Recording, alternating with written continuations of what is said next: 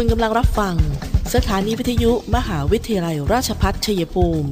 กระจายเสียงในระบบ FM Stereo Multiplex 98 MHz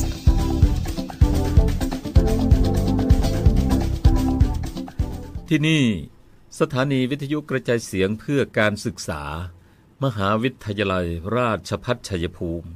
ส่งกระจายเสียงในระบบ FM Stereo Multiplex ความถี่ 98 MHz จากนี้ไป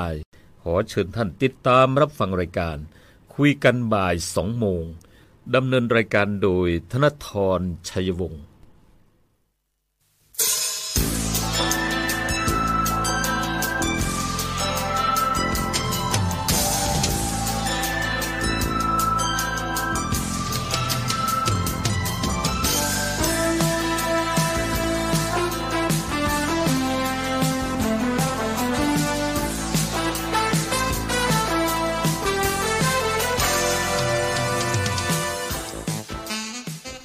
ค่ะท่านผู้ฟังคะต้อนรับเข้าสู่ช่วงเวลาของรายการคุยกันบ่าย2โมงค่ะ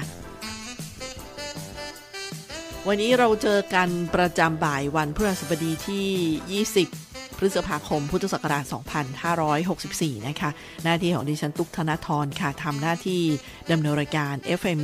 98 เมกะเฮิรตซ์สถานีวิทยุมหาวิทยาลัยราชภัฏชัยภูมินะคะท่านผู้ฟังสามารถติดตามเราได้ทุกวันจันทร์ถึงศุกร์เวลานี้ค่ะ 14 นาฬิกาถึง 15นาฬิกาโดยประมาณนะคะ แล้วก็ที่ช่องทาง CP หน้าเพจ CPRU Radio 98 MHz ค่ะ หรือจะเป็นที่วิทยุออนไลน์ของ CPRU Radio อีกช่องทางหนึ่งพอดแคสต์ของ CPRU Radio เช่นเดียวกันในช่วงเวลาชื่อรายการคือคุยกันบ่าย 2 โมงนะคะเพื่อติดตามกันย้อนหลังกันได้ ส่งไปให้ญาติญาตินะที่อยู่ไกลส่งลิงก์ส่งชื่อไปค่ะ จะได้ติดตามว่าบ้านเมืองที่จังหวัดชัยภูมิเราเป็นยังไงบ้างนะคะ วันนี้ก็ไปรับวัคซีนเข็มแรกกับเขาเหมือนกันท่านฟังค่ะ ก็ไปรับกันเมื่อช่วง9โมงเช้านะคะ แล้วก็สังเกตอาการบันทึกข้อมูลนะคะ ท่านผู้ว่าวันนี้ก็ฉีดวันนี้เหมือนกันนะคะ พวกเราก็ปกติกันดีนะคะทุกฟังคะปกติกันดีค่ะ ก็ขอยืนยันว่า อันนี้ก็อย่างเรื่องเขาจะมีการคัดกรองก่อนนะคะ มีแบบฟอร์มถามท่านว่าในช่วงที่ผ่านมา แพ้วัคซีนไหมอะไรมีคำถามเรียบร้อยนะคะเคยถ่ายเลือดไหมอะไรประมาณนี้ค่ะ คุณก็ต้องตอบด้วยความเป็นจริงนะะเพื่อความปลอดภัย แล้ววันนี้ค่ะตั้งแต่ช่วง9โมงเช้าท่านผู้ว่ากอบชัยบุญระก็ได้ไปฉีดวัคซีนป้องกันโควิด -19 ซิโนแวคเข็มที่ 1 แล้วก็ไปเยี่ยมให้กำลังใจศูนย์รับจองวัคซีนโควิด -19 ที่โรงพยาบาลชัยภูมินะคะ เป็นบรรยากาศเมื่อช่วงเช้าที่ผ่านมาแล้วก็สำหรับรายงาน ผลของผู้ป่วยรายใหม่ วันนี้มี 8 รายท่านฟังคะต้องขอบคุณข้อมูลจากสบคจังหวัดชัยภูมิค่ะอำเภอเมืองชัยภูมิ 7 ราย เกษตรสมบูรณ์ 1 รายนะคะตอนนี้จังหวัดชัยภูมิเราสะสมทั้งหมด 269 รายนะคะซึ่งรายละเอียดเบื้องต้นก็ที่อำเภอเมือง 5 รายเนี่ยว่าเป็นคลัสเตอร์ใหม่จากตำบลโคกสูงนะคะแล้วก็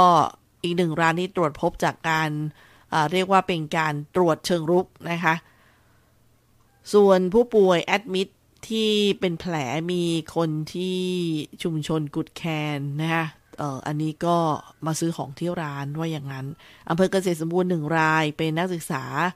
เอ่อแล้วก็คลัสเตอร์ใหม่บ้านยางบ่าตำบลโคกสูงนะคะ แล้วก็มีวันนี้มีการค้นหาเชิงรุกนะคะ ตรวจสุ่มตรวจเนี่ยที่เมืองน้อยใต้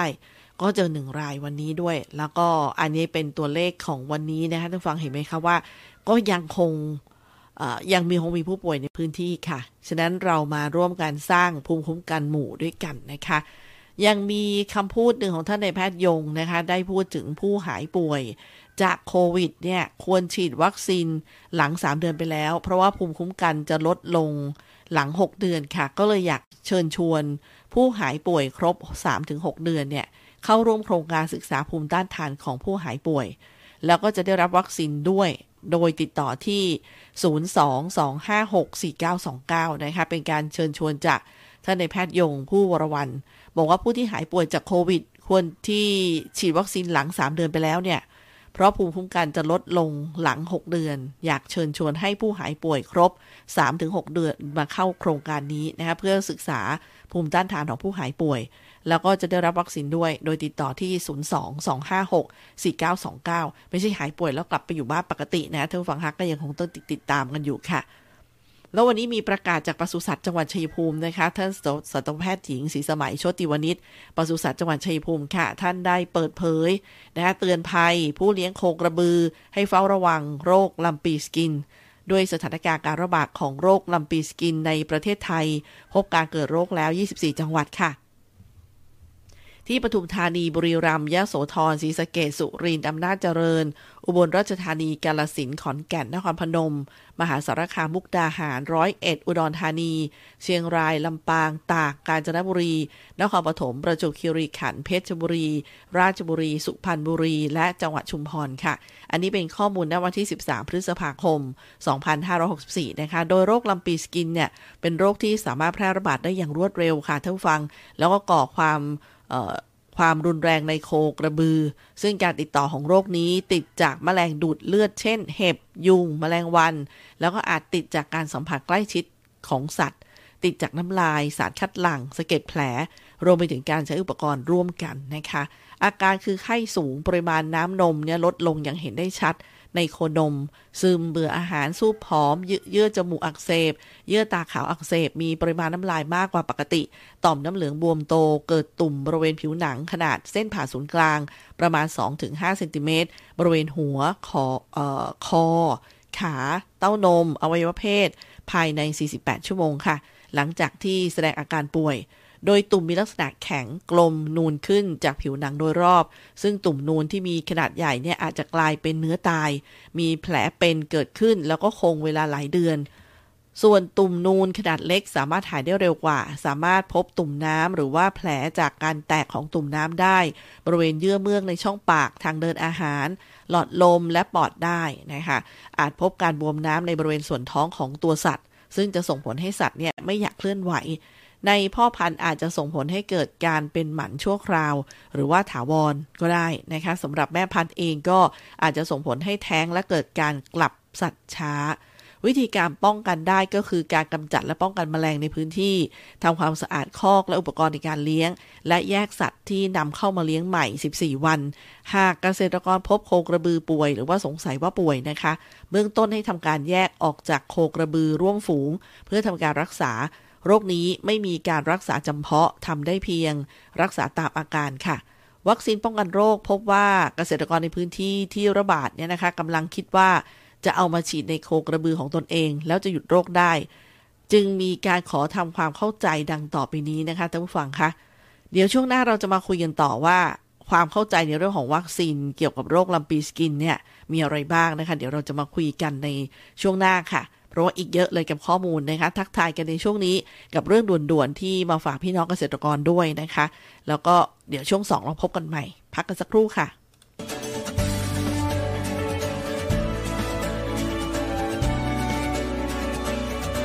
ในช่วงที่เราต้องต่อสู้กับวิกฤตโควิด -19 นี้ ผมขอฝากไปถึงพี่น้องประชาชน คนไทยทุกคน เมื่อวัคซีนมาถึงท่านแล้ว ร่วมมือกันไปฉีดวัคซีนกันนะครับ เพื่อตัวท่าน ครอบครัวท่าน คนที่ท่านรัก เพื่อสังคมและประเทศไทยของเรา และทุกคนจะได้กลับมามีชีวิตปกติโดยเร็ว ประเทศกลับมาเข้มแข็ง และเดินหน้าต่อไปนะครับ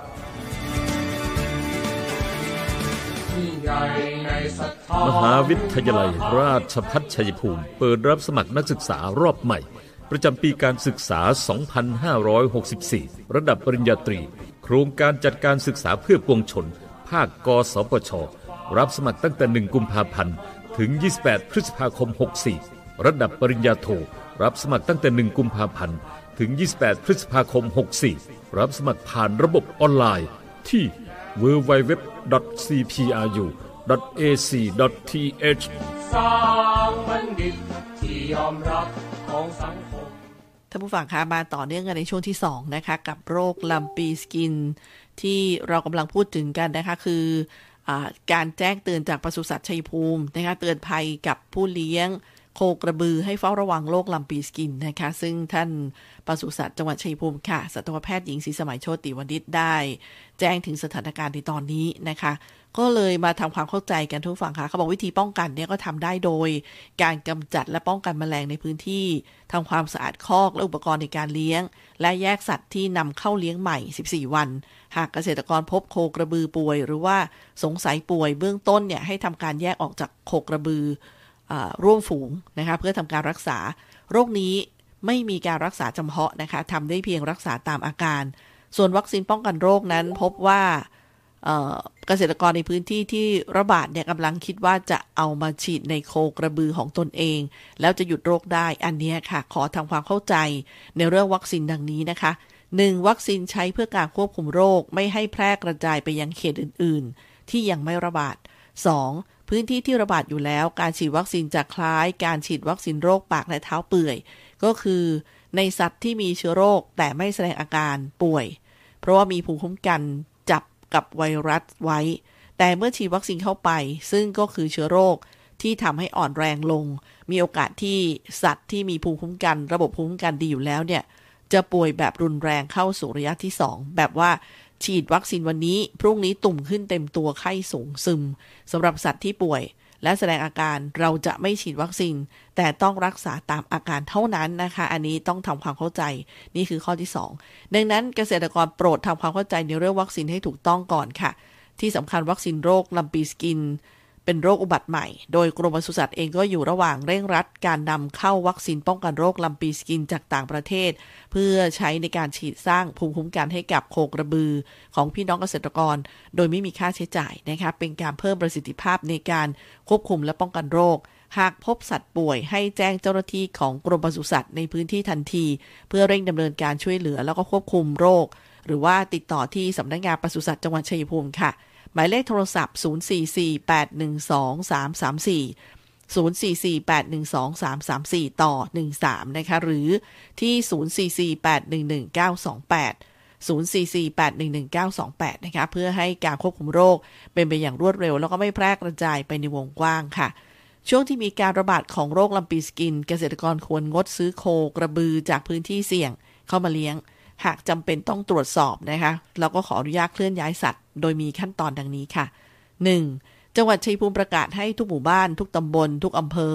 เป็นเขตโรคระบาดลำปีสกิน 2. ห้ามมีให้ผู้ใดเคลื่อนย้ายสัตว์ หรือว่าซากสัตว์ตามข้อ 1 เข้าออกผ่านหรือภายในเขตโรคระบาด เว้นแต่ได้รับอนุญาตเป็นหนังสือจากสัตวแพทย์ ผู้มีหน้าที่รับผิดชอบประจำเขตนั้นทุกครั้ง ที่มีการเคลื่อนย้าย ตามมาตรา 22 แห่งพระราชบัญญัติโรคระบาดสัตว์ พุทธศักราช 2558 หากฝ่าฝืนต้องระวังโทษจำคุกไม่เกิน 2 ปี หรือปรับไม่เกิน 40,000 บาท หรือทั้งจำทั้งปรับตามมาตรา 65 แห่งพระราชบัญญัติโรคระบาดสัตว์ พุทธศักราช 2558 อันนี้ก็เป็นเรื่องของการเตือนภัยพี่น้องเกษตรกรนะคะที่เลี้ยงโคกระบือนะคะกับเรื่องราวของโรค lumpy skin นะคะท่านผู้ฟังคะยังไงก็ขอข้อมูลเพิ่มเติมไปได้ที่ปศุสัตว์จังหวัดชัยภูมิค่ะ 044812334 ต่อ 13 หรือที่ 044811928 นะคะท่านผู้ฟังคะพูดถึงวันนี้ที่ช่วงเช้านะคะ9โมงเช้าเนี่ยท่านผู้ว่ากอบชัยบุญอรณะก็ไปเป็นไปให้ขวัญกำลังใจ แล้วก็ไปฉีดวัคซีนด้วยเข็มแรกนะคะ กับซีโนแวคก็เป็นอีกหนึ่งบรรยากาศ แล้วก็รวมไปถึงบรรดาเพื่อนสื่อมวลชน แล้วก็ผู้ที่จองวัคซีนเอาไว้นะคะมีทั้งกลุ่มโรคเรื้อรัง ผู้สูงอายุ นะคะก็เริ่มทยอยฉีดกันแล้วนะคะ ซึ่งต้องเร่งฉีดให้ได้นะคะวันนี้ท่านท่านผู้ฟังก็จะเห็นนะคะว่าผลกระทบที่เกิดขึ้นเนี่ยนะคะเราจะเห็นว่ามันเป็นท่ามกลางการแพร่ระบาดของโควิด -19 ระลอกใหม่นี้ ประเทศไทยที่มียอดผู้ติดเชื้อรายวันสูงขึ้นนะคะรวมถึงจังหวัดชัยภูมิเราก็เพิ่มขึ้นนะคะต่อเนื่องเอเป็นรายวันเลยทีเดียวนะคะอ้าวเห็นตัวเลขเป็นศูนย์อยู่แป๊บๆเอามาอีกแล้วนะคะอย่างวันนี้ก็ 8 ราย ตอนนี้ทางหน่วยงานต่างๆ ก็กำลังเร่งให้ความรู้ในเรื่องของการฉีดวัคซีน การฉีดวัคซีนให้กับการประชาชนเพื่อป้องกันโควิด -19 ประชาชนเองก็พยายามที่จะลงทะเบียนในระบบต่างๆ อย่างแอปหมอพร้อม ถ้าใช้ไม่ได้ ใช้ไม่ถูกก็ไปที่อสมนะคะหรือรพสตใกล้บ้าน หรือโรงพยาบาลที่ท่านทำการรักษากันอยู่ค่ะ พื่อจะได้เข้ารับวัคซีนนะซึ่งหลายหน่วยงานก็ทยอยเริ่มฉีดให้กับประชาชน รวมทั้งบรรดาเหล่าศิลปิน ขวัญใจท่านผู้ฟังทั้งคนบันเทิง ก็เดินหน้าเข้าสร้างภูมิคุ้มกันเป็นตัวอย่างเยอะแม้กระทั่งอย่างอาหนิงนิรุตสุริจัญญา แล้วก็พี่เบิร์ดธงชัยไม่ตายนะฮะอย่างคุณชมพู่อารยาเอฮาเกตนี่ก็โพสต์เรียบร้อยนะคะ เป็นซุปตาที่ผู้ฟังรู้จักกันดี ว่าเข้ารับวัคซีนซีโนแวคเข็มแรกแล้วนะคะแม้พวกเราก็เดินตามรอย บรรดาซุปตาเหมือนกันนะคะเนี่ยนะคะก็ไปรับเข็มแรกมาเมื่อเช้าเหมือนกันค่ะ เนื่องจากเเขาก็บอกว่ามีอย่างคุณน็อตวิสรุตอ่าอันนี้สามีของคุณชมพู่นะคะของคุณชมพู่อารยา แล้วก็รวมไปถึงซุปตาสาวคุณอ้ำพัชราภาชัยเชื้อนะคะก็โพสต์ภาพพาคุณพ่อคุณแม่ ไปฉีดวัคซีนเข็มแรกเรียบร้อยแล้วนะคะที่ราชวิทยาลัยจุฬา จุฬาพรพร้อมทั้งหนุ่มคนสนิทไว้อย่างนั้นนะคะคุณพกแหมใครที่เป็นแฟนซุปตาทั้งหลายนนี้ฉันเอามาอ่านให้ฟังเพื่อเพื่อให้เป็นเป็นเป็นขวัญเป็นความมั่นใจนะคะท่านผู้ฟังคะอย่างคุณหนิงปณิตาธรรมวัฒนะนะคะผู้จัดละครแล้วก็นำนางเอกดาวรุ่งไปด้วยนะคะอย่างคุณมุกดาดารินรักไปฉีดวัคซีนแล้ว แล้วก็อย่างคุณเป๊กผลิตโชคแหมนี่ทางด้านเสียงนะคะ คุณจัดทีมะอะไรอย่างเงี้ยก็เข้าไปรับวัคซีนกันเรียบร้อยค่ะท่านผู้ฟังคะซึ่ง อันนี้ก็เป็นอีกหนึ่งนะคะที่นอกจากนั้นเนี่ยยังมีคุณลุลา คุณแพลวคณิตกุลนี่พวกเราฟังเสียงแห่งเดียวนะคะคุณนิวนภัสสรคุณเป๊กเปรมนัทเปรมนัทคุณมิ้วนะคะคุณเข้าทิพย์ธิดาดิน คุณเต๋าภูสิน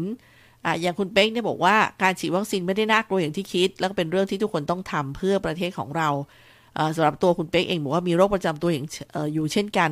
ก็ได้ปรึกษาหมอผู้เชี่ยวชาญแล้วว่าไม่มีผลกระทบ ไม่เป็นอันตรายก็เลยไปฉีดนะคะก็คือต้องปรึกษาก่อนท่านที่มีโรคประจำตัวก็ต้องทำอย่างคุณเป๊กนี่แหละนะคะ ก็ดิฉันก็อย่างที่บอกค่ะไปรับมาแล้ว ก็เลยอยากจะเชิญชวนด้วยว่าให้ทุกคนที่มาฉีดวัคซีนเพราะว่ามันเป็นโอกาสนะคะอะไรมาตอนนี้ต้องฉีดก่อน เพื่อให้ร่างกายรู้จักแล้วซิโนแวคเนี่ยก็คือเชื้อตายนะคะผลกระทบข้างเคียงน้อย แต่ว่าเวลากรอกข้อมูลก็ให้กรอกตามความเป็นจริงนะคะ เขาจะได้ประเมินว่าท่านสามารถฉีดได้ค่ะ อันนี้ก็เออหลาย ๆ ท่านก็นะคะ คงจะต้องมีมีประสบการณ์เหมือนกัน ถูกไหมคะ ที่จะต้องไปรับวัคซีนขอให้ทุกท่านเนี่ยนะคะ ให้ทุกคนได้ปลอดภัยจากโควิด -19 ค่ะ เดี๋ยวช่วงนี้เราพักกันสักครู่ เดี๋ยวกลับมาช่วงหน้า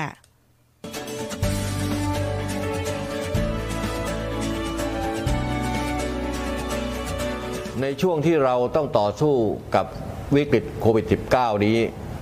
ผมขอฝากไปถึงพี่น้องประชาชนคนไทยทุกคน เมื่อวัคซีนมาถึงท่านแล้ว ร่วมมือกันไปฉีดวัคซีนกันนะครับ เพื่อตัวท่านครอบครัวท่าน คนที่ท่านรัก เพื่อสังคมและประเทศไทยของเรา และทุกคนจะได้กลับมามีชีวิตปกติโดยเร็ว ประเทศกลับมาเข้มแข็ง และเดินหน้าต่อไปนะครับคณะรัฐศาสตร์ มหาวิทยาลัย ราชพัฒชัยภูมิ มุ่งผลิตบัณฑิตที่มีคุณภาพอุดมด้วยความรู้ มีสำนึกต่อสาธารณะ และพร้อมรับใช้สังคม ด้วยการพัฒนาระบบการเรียนการสอนให้เหมาะสมกับการเรียนรู้ในศตวรรษที่ 21 จึงจัดให้มีสิ่งอำนวยความสะดวกที่ครบครันและทันสมัยคณาจารย์ที่มีความรู้ความเชี่ยวชาญในศาสตร์เฉพาะ มีหลักสูตรที่ได้มาตรฐาน และมีระบบการดูแลนักศึกษา ให้สำเร็จการศึกษาตลอดหลักสูตร หลักสูตรที่จัดการเรียนการสอน หลักสูตรระดับปริญญาตรี หลักสูตร 4 ปี 1. หลักสูตรรัฐศาสตร์บัณฑิต สาขาวิชารัฐศาสตร์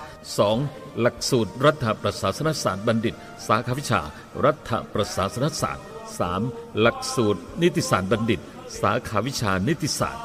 4. หลักสูตรศิลปศาสตร์บัณฑิต สาขาวิชา สหวิทยาการเพื่อการพัฒนาท้องถิ่น หลักสูตรระดับบัณฑิตศึกษา หลักสูตร 2 ปี 1. หลักสูตรรัฐประศาสนศาสตร์ มหาบัณฑิต สาขาวิชา รัฐประศาสนศาสตร์ 2. หลักสูตรศิลปศาสตร์ มหาบัณฑิต สาขาวิชา ยุทธศาสตร์การพัฒนา สิ่งสนับสนุนการศึกษาที่เหมาะสมกับการเรียนรู้ในศตวรรษที่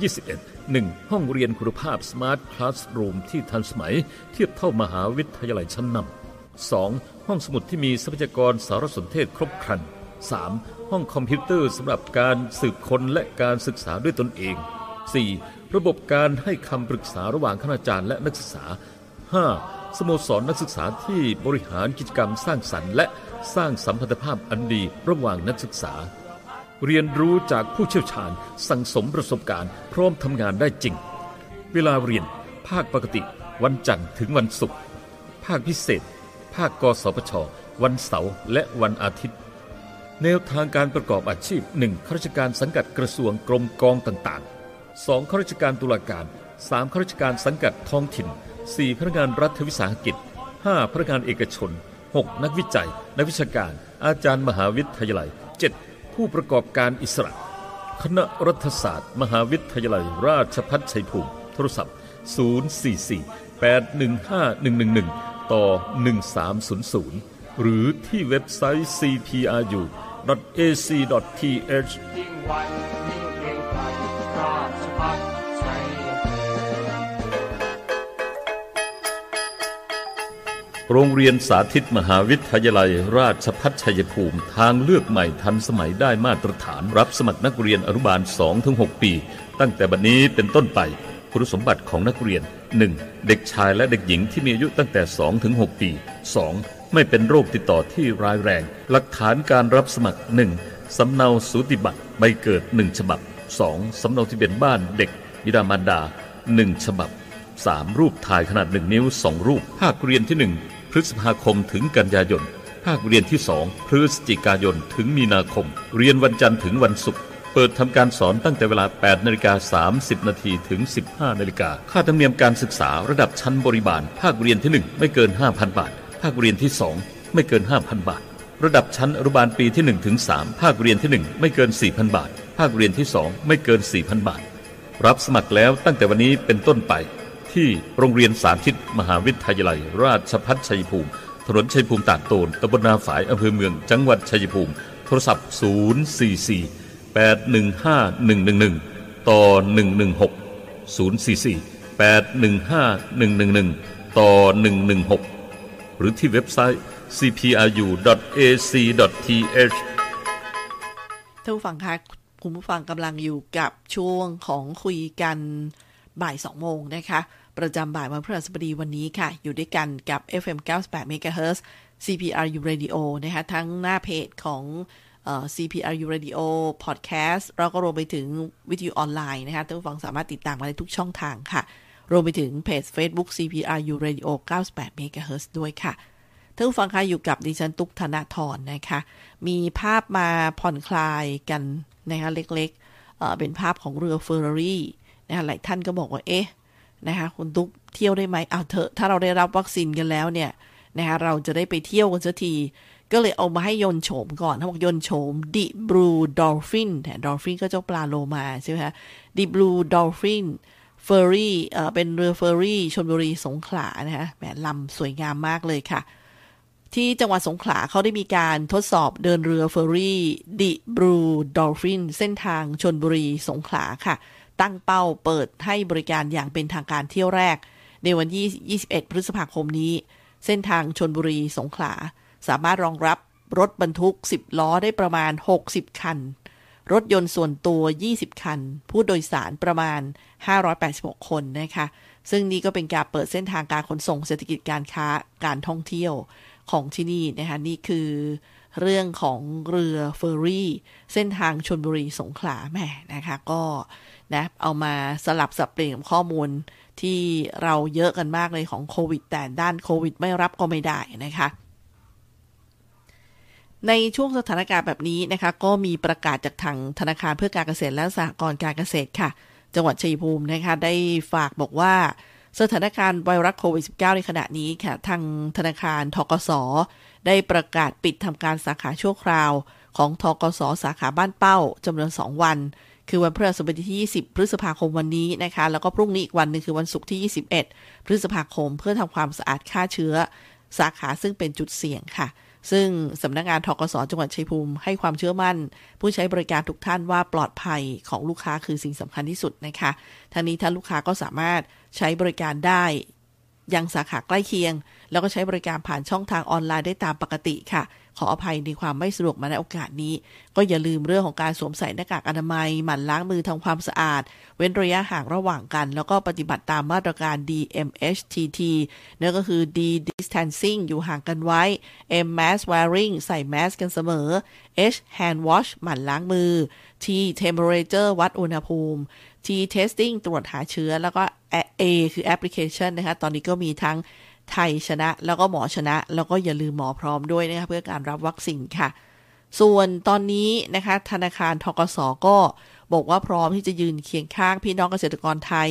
ผ่านโครงการแก้ปัญหาหนี้นอกระบบนะคะโดยคุณสมบัติผู้เข้าร่วมโครงการนี้ที่จะขอสินเชื่อก็ต้องเป็นเกษตรกรหรือว่าบุคคลในครัวเรือนที่มีหนี้นอกระบบ วงเงินกู้สูงขั้นสูงนะคะ กรณีชำระหนี้นอกระบบรายละไม่เกิน 1 0 0 0 0แสนบาท กรณีสงวนที่ดินทำกินรายละไม่เกิน 1 5 0 0 0 0 บาท โดยผู้กู้ต้องนำที่ดินดังกล่าวมาจดจำนองกับธนาคารนะคะ อัตราดอกเบี้ยร้อยละ 12 ต่อปีชำระหนี้เป็นรายเดือน หรือรายไตรมาสหรือราย 6 เดือน โดยให้ชำระหนี้คืนเสร็จไม่เกิน 12 ปี นับจากวันกู้ สิทธิประโยชน์ก็มีคุ้มครอง สินเชื่อกรณีเสียชีวิต รายละไม่เกิน 1 0 0 0 0แบาท หากชำระหนี้ดีคืนดอกเบี้ย 30%ของดอกเบี้ยรับชำระ ระยะเวลาดำเนินโครงการตั้งแต่บัดนี้ถึง 31 มีนาคมปี 2566 นะคะ สนใจก็ติดต่อที่ทกสทุกสาขาสอบถามได้ที่ call center 02 555 0555 นะคะท่านผู้ฟังคะ ส่วนทางด้านจำได้ว่าเดี๋ยวนะคะ มีข้อมูลของธนาคารออมสินด้วยนะ เดี๋ยวสักครู่หนึ่งท่านผู้ฟังดิฉันทำธนาคารออมสินไปไหนแล้วเนี่ย สักครู่เดียวนะคะแป๊บหนึ่งเมื่อกี้นี่ทกสนะคะทกสก็มีโครงการให้ออมสินก็มีค่ะ ประกาศมาด้วยว่าปิดนะคะมีการปิดเดี๋ยวสักครู่เดียวขออ่านอันนี้ให้ท่านฟังฟังก่อน จากศูนย์วิจัยและพัฒนาการเกษตรชัยภูมินะคะซึ่งเป็นข่าวดีแหละศูนย์วิจัย ศูนย์วิจัยและพัฒนาเกษตรจังหวัดชัยภูมิ ได้แจ้งประชาสัมพันธ์ พี่น้องเกษตรกรผู้ปลูกส้มโอ เพื่อขอการรับรองแหล่งผลิต GAP พืชนะคะ ด้วยกรมวิชาการเกษตรได้กำหนดแนวทางดำเนินการตามมติคณะกรรมการความร่วมมือด้านเทคนิค ภายใต้ พิธีสารไทย จีน ครั้งที่ 6 ฝ่ายจีนได้เร่งรัดให้ประเทศไทยแลกเปลี่ยนข้อมูลการขึ้นทะเบียนสวนและโรงคัดบรรจุผลไม้เพิ่มเติมอีก 3 ชนิด 1. มะขาม 2. ส้มโอ 3. เงาะ ดังนั้นเพื่อให้ผลไม้อีก 3 ชนิดดังกล่าว สามารถส่งออกไปยังจีน ได้ตามข้อตกลงกับฝ่ายจีน ฝ่ายไทยจึงต้องเร่งดำเนินการรวบรวมข้อมูล ให้ GACC พิจารณารับรอง และประกาศอย่างเป็นทางการขึ้นเว็บไซต์ ซึ่งหากจีนยังไม่รับรอง และไม่ประกาศขึ้นเว็บไซต์แล้ว จะไม่สามารถส่งออกพืชทั้ง3ชนิดได้นะคะ ดังนั้นในการนี้ศูนย์วิจัยและพัฒนาเกษตรจังหวัดชัยภูมิ จึงขอแจ้งให้เกษตรกรผู้ผลิตส้มโอ ที่ยังไม่ได้ขอการรับรองแหล่งผลิต GAP พืช และโรงคัดบรรจุผลไม้ที่ยังไม่ได้ขึ้นทะเบียน กับกรมวิชาการเกษตรเนี่ยขอให้ท่านนะคะ เร่งดำเนินการขอขึ้นทะเบียนกับศูนย์วิจัยและพัฒนาการเกษตรชัยภูมิกรมวิชาการเกษตรภายในวันที่ 20 มิถุนายน 2564 นะคะเป็นเรื่องดี แต่ต้องเร่งมือกันหน่อยค่ะที่กลุ่มวิชาการศูนย์พัฒนาวิจัยก็ที่ 044 124 290 044 124 290 และที่ 09351 415 9900เนี่ยเดี๋ยวเอาหมายเลข 044 124 290 ดีกว่านะคะ อันนี้เป็นหมายเลขของศูนย์วิจัย และพัฒนาการเกษตรชัยภูมิค่ะ กลุ่มบริการวิชาการรีบเลยท่านผู้ฟังคะก็เป็นเรื่องที่ดีสำหรับพี่น้องประชาชนด้วยค่ะ ที่อาจจะต้องเร่งมือกันหน่อยนะครับ พี่น้องสวนเกษตรส้มโอของเรา ตอนนี้ที่อมสินท่านฟังคะอมสินปิดรับการยื่นกู้ผ่านไมโมชั่วคราวนะคะ เคลียยอดคงค้างว่างั้น อมสินแจ้งปิดให้บริการสินเชื่อผ่านแอป m มโมชั่วคราว เพื่อดำเนินการกับสินเชื่อคงค้าง สามารถกดรับสิทธิ์ได้อีกครั้งราวต้นสัปดาห์หน้านายวิทัยรัตนากรผู้อำนวยการธนาคารอมสินนะคะได้เปิดเผยว่าตามที่ธนาคารได้เริ่มเปิดให้ประชาชนกดรับสิทธิ์ขอกู้สินเชื่อสู้ภัยโควิด -19 บนแอปพลิเคชัน m มโมมาตั้งแต่ 13 พฤษภาคมนั้น พบว่ามีประชาชนจำนวนมากที่เข้ามากดรับสิทธิ์ขอกู้ ธนาคารจึงขอแจ้งปิดการให้บริการสินเชื่อ สู้ภัยโควิด -19 ผ่านแอป m มโมชั่วคราว เพื่อดำเนินการอนุมัติคำขอสินเชื่อที่คงค้างอยู่กว่าแสนรายการโดยเร็วที่สุด คาดว่าจะสามารถเปิดระบบ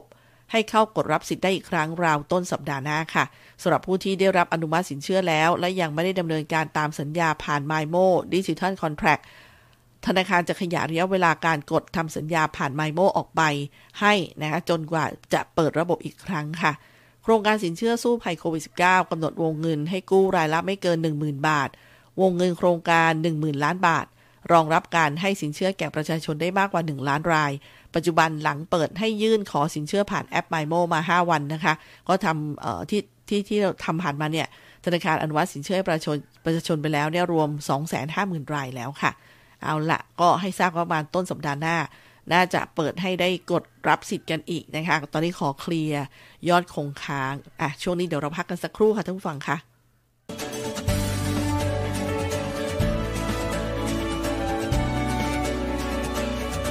ในช่วงที่เราต้องต่อสู้กับ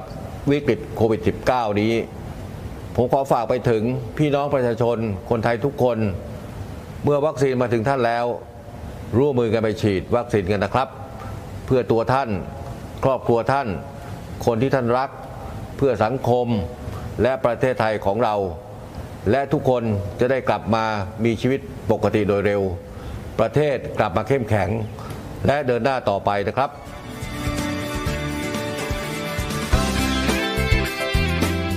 ลังสตรี เพื่อสตรี กองทุนพัฒนาบทบาทสตรี จังหวัดชัยภูมิ กองทุนส่งเสริมและพัฒนาศักยภาพสตรี เพิ่มโอกาส เพิ่มบทบาทในการมีส่วนร่วมกำหนดทิศทางการพัฒนาคุณภาพชีวิตสตรีชัยภูมิ สร้างงาน สร้างอาชีพ สร้างรายได้ตามศักยภาพความต้องการ โดยเน้นสนับสนุนเงินทุนกู้ยืมดอกเบี้ยต่ำขอเชิญสตรีชาวชัยภูมิ สร้างพลัง สร้างโอกาส สมัครเป็นสมาชิกได้ที่ สำนักงานพัฒนาชุมชนทุกอำเภอ สตรีที่มีอายุ 15 ปีขึ้นไป มีภูมิลำเนาในจังหวัดชัยภูมิ สมัครเป็นสมาชิกประเภทบุคคล สตรีที่รวมกลุ่มกันในจังหวัดชัยภูมิ มีหน่วยงานรับรอง สมัครเป็นสมาชิกประเภทองค์กร หรือสอบถามรายละเอียดเพิ่มเติม จากอาสาสมัครกองทุนพัฒนาบทบาทสตรีหมู่บ้าน ทุกหมู่บ้าน คณะกรรมการขับเคลื่อนกองทุนพัฒนาบทบาทสตรีตำบล ทุกตำบลสำนักงานพัฒนาชุมชนอำเภอทุกอำเภอ สำนักงานพัฒนาชุมชนจังหวัดชัยภูมิ ร่วมแรง ร่วมใจ ร่วมพัฒนาสตรี กับกองทุนพัฒนาบทบาทสตรี จังหวัดชัยภูมิ สำนักงานพัฒนาชุมชนจังหวัดชัยภูมิ กรมการพัฒนาชุมชน กระทรวงมหาดไทย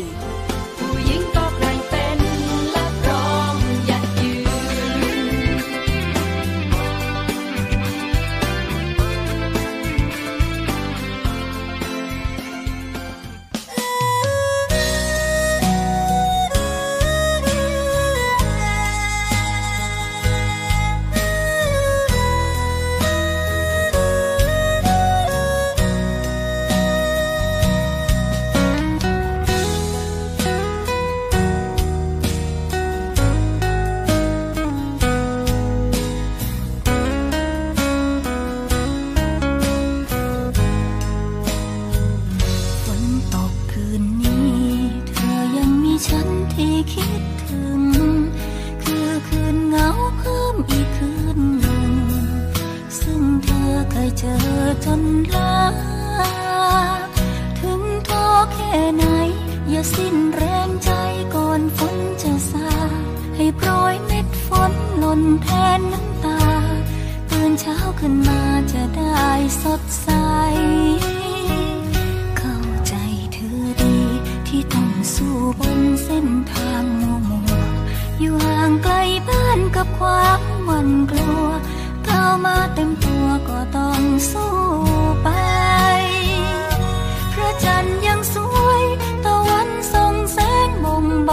ความหมาย อดทนให้ผ่านสู่วันฟ้าใหม่ เพื่อคนอยู่ไกลที่ยังห่วงหา อย่าให้สิ่งใดทำให้เธอสิ้นฝัน แม้จะอยู่กลางทุกหมื่นพันกำลังใจจากฉันยังส่งหา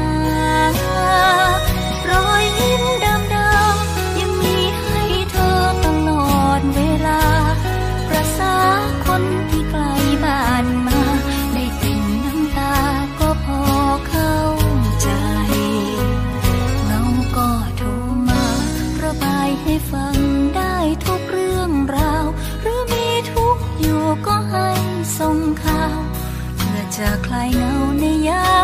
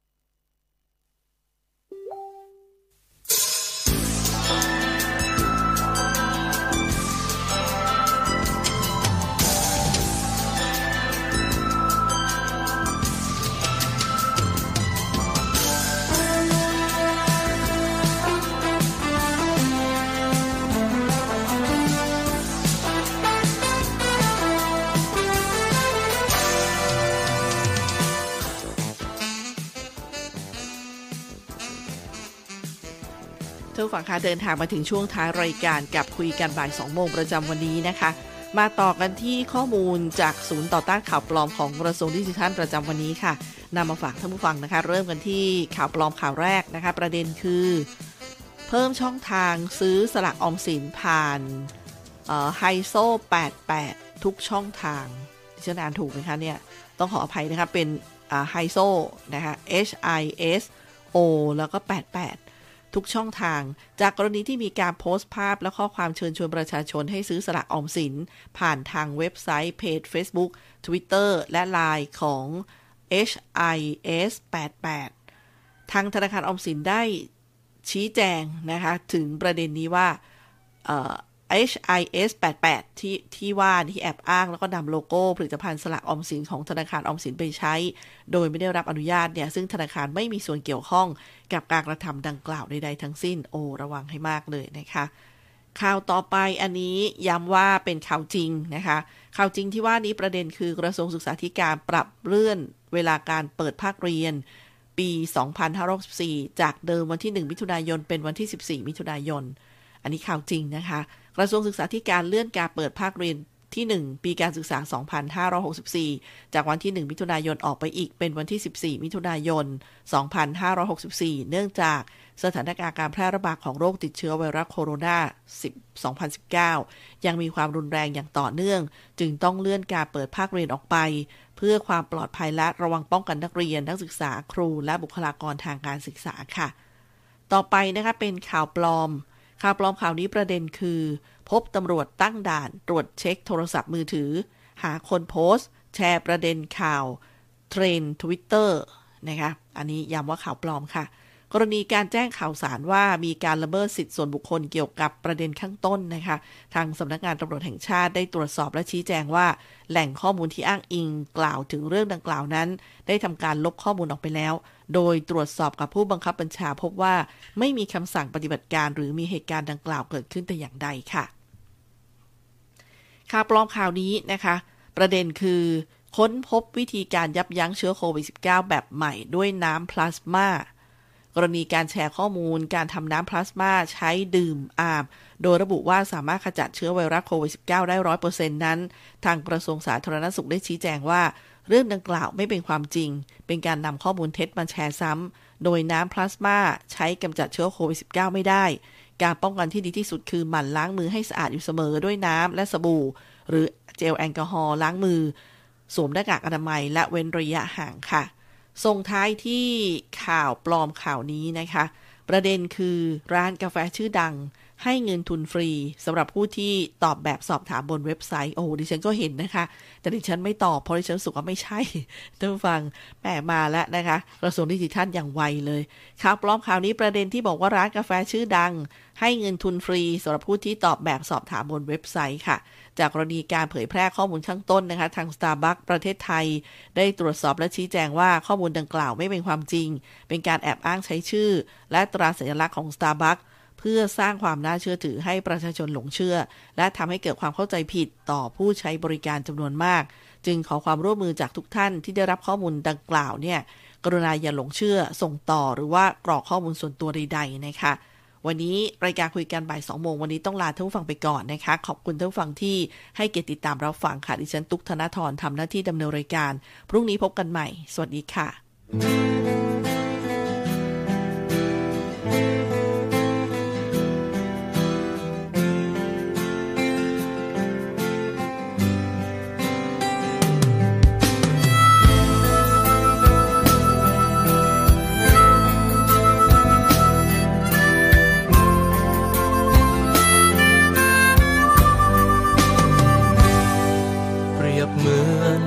เศษฟางที่มันเปียกฝน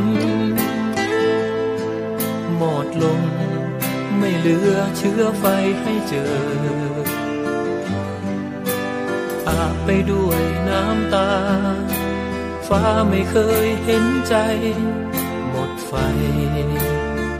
สิ้นแสงส่องทางความรักให้เธอเสียจนหมดใจ ขาดหายไปพร้อมน้ำตา เศษฟางที่เปียกปอนฝนไม่เคยสางซาพัดพาหัวใจฉันไกลจากเธอ เศษฟางที่เปียกฝน ดังคนที่ผิดหวังหมดพลัง หมดเชื้อไฟไม่เหลือแม้ควัน ชีวิตหนึ่งชีวิต หมดค่าความสำคัญสายฝนกระนำซ้ำด้วยน้ำตาเปียกปอนใจเน็บหนาว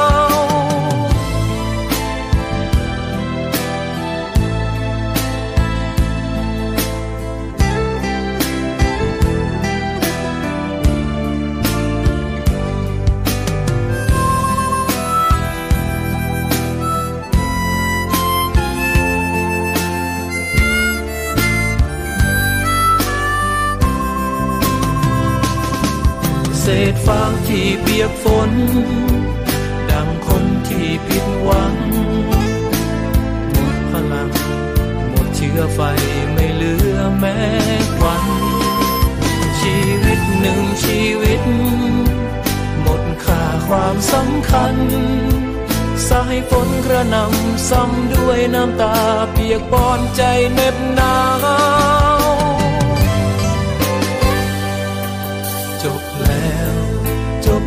สิ้นไฟไม่เหลือ เศษเชื้อเปียกฝนเปื้อนโคลนละลายฝากชีวิตเปียกฝน กลับสู่ตมดังไม้ย่อยสลาย จมลงทั้งใจฝากชีวิตอิ่มฝน คืนสู่ตมดังไม้ ชื่อไฟ หมดลงไม่มีเหลือ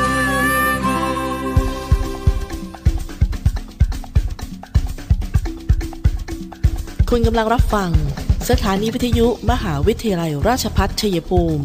กระจายเสียงในระบบ FM Stereo Multiplex 98 MHz ประเภทบริการสาธารณะ ใบอนุญาตเลขที่ B0 ขีด S 1 0 0 1 0 ขีด 0539ขีด56 ออกอากาศที่ชั้น 4 อาคารบรรณราชนคริน มหาวิทยาลัยราชภัฏชัยภูมิ ถนนชัยภูมิตาดโตน ตำบลนาฝาย อำเภอเมืองชัยภูมิ จังหวัดชัยภูมิ โทรศัพท์ 044 853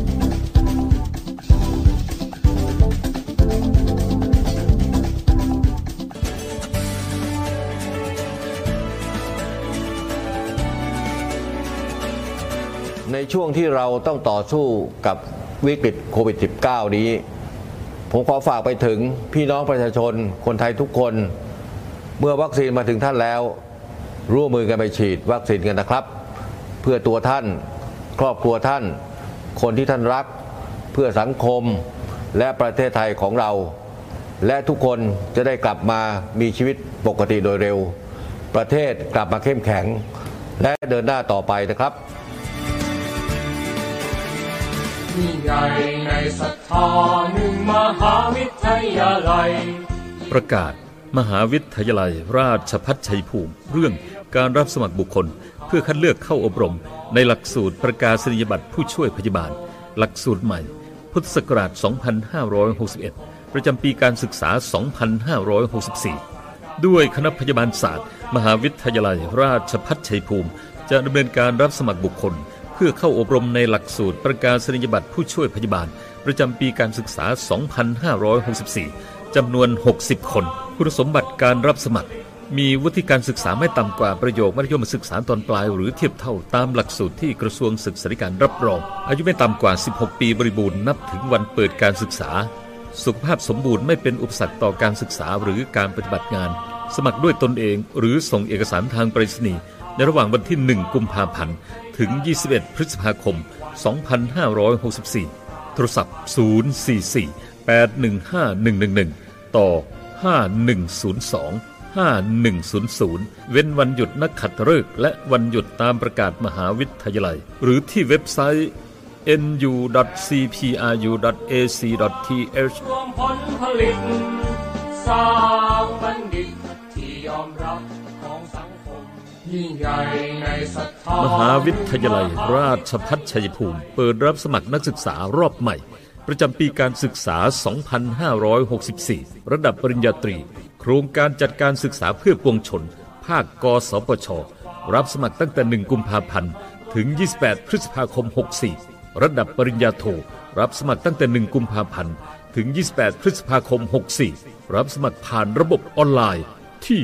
www www.cpru.ac.th สร้างบัณฑิตที่ยอมรับของสังคม โรงเรียนสาธิตมหาวิทยาลัย ราชพัฒชัยภูมิ ทางเลือกใหม่ทันสมัยได้มาตรฐานรับสมัครนักเรียนอนุบาล 2-6 ปี ตั้งแต่บัดนี้เป็นต้นไป คุณสมบัติของนักเรียน 1. เด็กชายและเด็กหญิงที่มีอายุตั้งแต่ 2 ถึง 6 ปี 2. ไม่เป็นโรคติดต่อที่ร้ายแรง หลักฐานการรับสมัคร 1. สำเนาสูติบัตรใบเกิด 1 ฉบับ 2. สำเนาทะเบียนบ้านเด็กบิดามารดา 1 ฉบับ 3. รูปถ่ายขนาด 1 นิ้ว 2 รูปภาคเรียนที่ 1 พฤษภาคมถึงกันยายนภาคเรียนที่ 2 พฤศจิกายนถึงมีนาคม เรียนวันจันทร์ถึงวันศุกร์ เปิดทำการสอนตั้งแต่เวลา 8นาฬิกา30นาทีถึง 15นาฬิกาค่าธรรมเนียมการศึกษาระดับชั้นบริบาล ภาคเรียนที่ 1 ไม่เกิน 5,000 บาท ภาคเรียนที่ 2 ไม่เกิน 5,000 บาท ระดับชั้นอนุบาลปีที่1ถึง3ภาคเรียนที่ 1 ไม่เกิน 4,000 บาท ภาคเรียนที่ 2 ไม่เกิน 4,000 บาท รับสมัครแล้วตั้งแต่วันนี้เป็นต้นไป ที่โรงเรียนสาธิต มหาวิทยาลัย ราชพัฒชัยภูมิ ถนนชัยภูมิตากโตนตำบลนาฝายอำเภอเมือง จังหวัดชัยภูมิ โทรศัพท์ 044 815 111 ต่อ 116 044 815 111 ต่อ 116 หรือที่เว็บไซต์ cpru.ac.th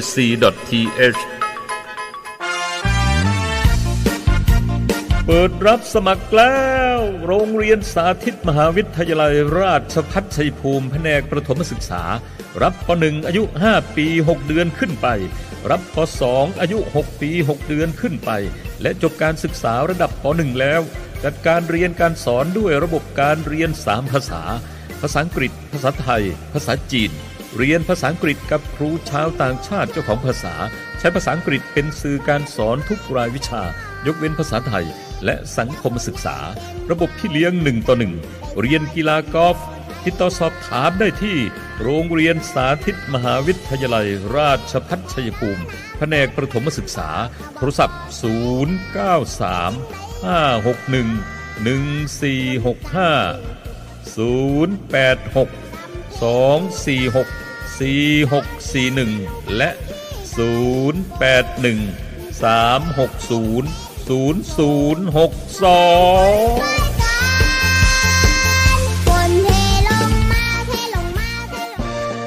คณะรัฐศาสตร์ มหาวิทยาลัย ราชภัฏชัยภูมิ มุ่งผลิตบัณฑิตที่มีคุณภาพอุดมด้วยความรู้ มีสำนึกต่อสาธารณะ และพร้อมรับใช้สังคม ด้วยการพัฒนาระบบการเรียนการสอนให้เหมาะสมกับการเรียนรู้ในศตวรรษที่ 21 จึงจัดให้มีสิ่งอำนวยความสะดวกที่ครบครันและทันสมัยคณาจารย์ที่มีความรู้ความเชี่ยวชาญในศาสตร์เฉพาะ มีหลักสูตรที่ได้มาตรฐาน และมีระบบการดูแลนักศึกษา ให้สำเร็จการศึกษาตลอดหลักสูตร หลักสูตรที่จัดการเรียนการสอน หลักสูตรระดับปริญญาตรี หลักสูตร 4 ปี 1. หลักสูตรรัฐศาสตร์บัณฑิต สาขาวิชารัฐศาสตร์ 2. หลักสูตรรัฐประศาสนศาสตร์บัณฑิต สาขาวิชา รัฐประศาสนศาสตร์ 3. หลักสูตร นิติศาสตร์บัณฑิต สาขาวิชานิติศาสตร์ 4. หลักสูตรศิลปศาสตร์บัณฑิต สาขาวิชา สหวิทยาการเพื่อการพัฒนาท้องถิ่น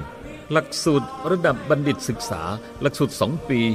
1. หลักสูตรรัฐประศาสนศาสตร์ มหาบัณฑิต สาขาวิชา รัฐประศาสนศาสตร์ 2. หลักสูตรศิลปศาสตร์ มหาบัณฑิต สาขาวิชา ยุทธศาสตร์การพัฒนา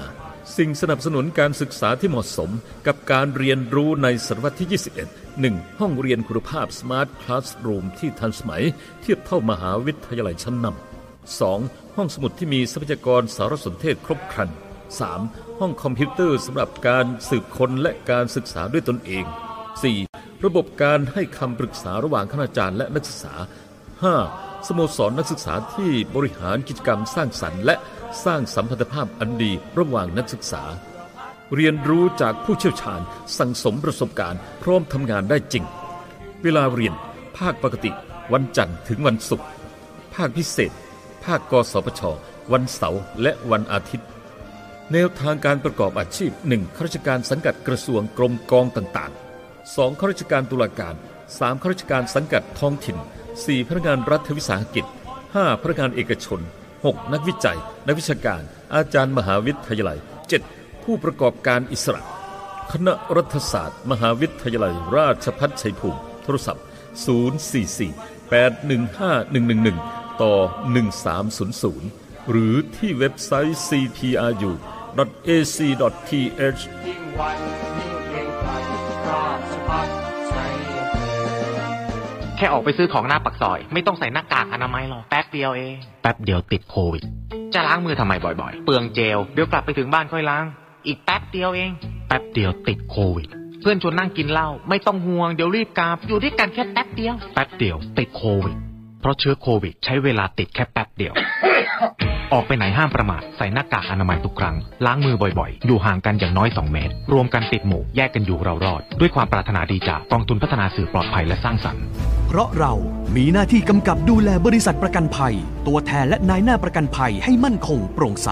เพราะเรามีหน้าที่ส่งเสริมพัฒนาธุรกิจประกันภัย ให้ก้าวหน้าและมีประสิทธิภาพ และเพราะเรา มีหน้าที่คุ้มครองสิทธิประโยชน์ของผู้เอาประกันภัยและประชาชน เพราะทุกเรื่องการประกันภัยคือหน้าที่รับผิดชอบของเรา สำนักงานคณะกรรมการกำกับและส่งเสริมการประกอบธุรกิจประกันภัย คปภสายด่วนประกันภัย โทร 1186 พลังสตรีเพื่อสตรี กองทุนพัฒนาบทบาทสตรี จังหวัดชัยภูมิ กองทุนส่งเสริมและพัฒนาศักยภาพสตรี เพิ่มโอกาส เพิ่มบทบาทในการมีส่วนร่วมกำหนดทิศทางการพัฒนาคุณภาพชีวิตสตรีชัยภูมิ สร้างงาน สร้างอาชีพ สร้างรายได้ตามศักยภาพความต้องการ โดยเน้นสนับสนุนเงินทุนกู้ยืมดอกเบี้ยต่ำขอเชิญสตรีชาวชัยภูมิ สร้างพลัง สร้างโอกาส สมัครเป็นสมาชิกได้ที่ สำนักงานพัฒนาชุมชนทุกอำเภอ สตรีที่มีอายุ 15 ปีขึ้นไป มีภูมิลำเนาในจังหวัดชัยภูมิ สมัครเป็นสมาชิกประเภทบุคคล สตรีที่รวมกลุ่มกันในจังหวัดชัยภูมิ มีหน่วยงานรับรอง สมัครเป็นสมาชิกประเภทองค์กรหรือสอบถามรายละเอียดเพิ่มเติม จากอาสาสมัครกองทุนพัฒนาบทบาทสตรีหมู่บ้านทุกหมู่บ้าน คณะกรรมการขับเคลื่อนกองทุนพัฒนาบทบาทสตรีตำบล ทุกตำบล สำนักงานพัฒนาชุมชนอำเภอทุกอำเภอ สำนักงานพัฒนาชุมชนจังหวัดชัยภูมิร่วมแรง ร่วมใจ ร่วมพัฒนาสตรี กับกองทุนพัฒนาบทบาทสตรี จังหวัดชัยภูมิ สำนักงานพัฒนาชุมชนจังหวัดชัยภูมิ กรมการพัฒนาชุมชน กระทรวงมหาดไทย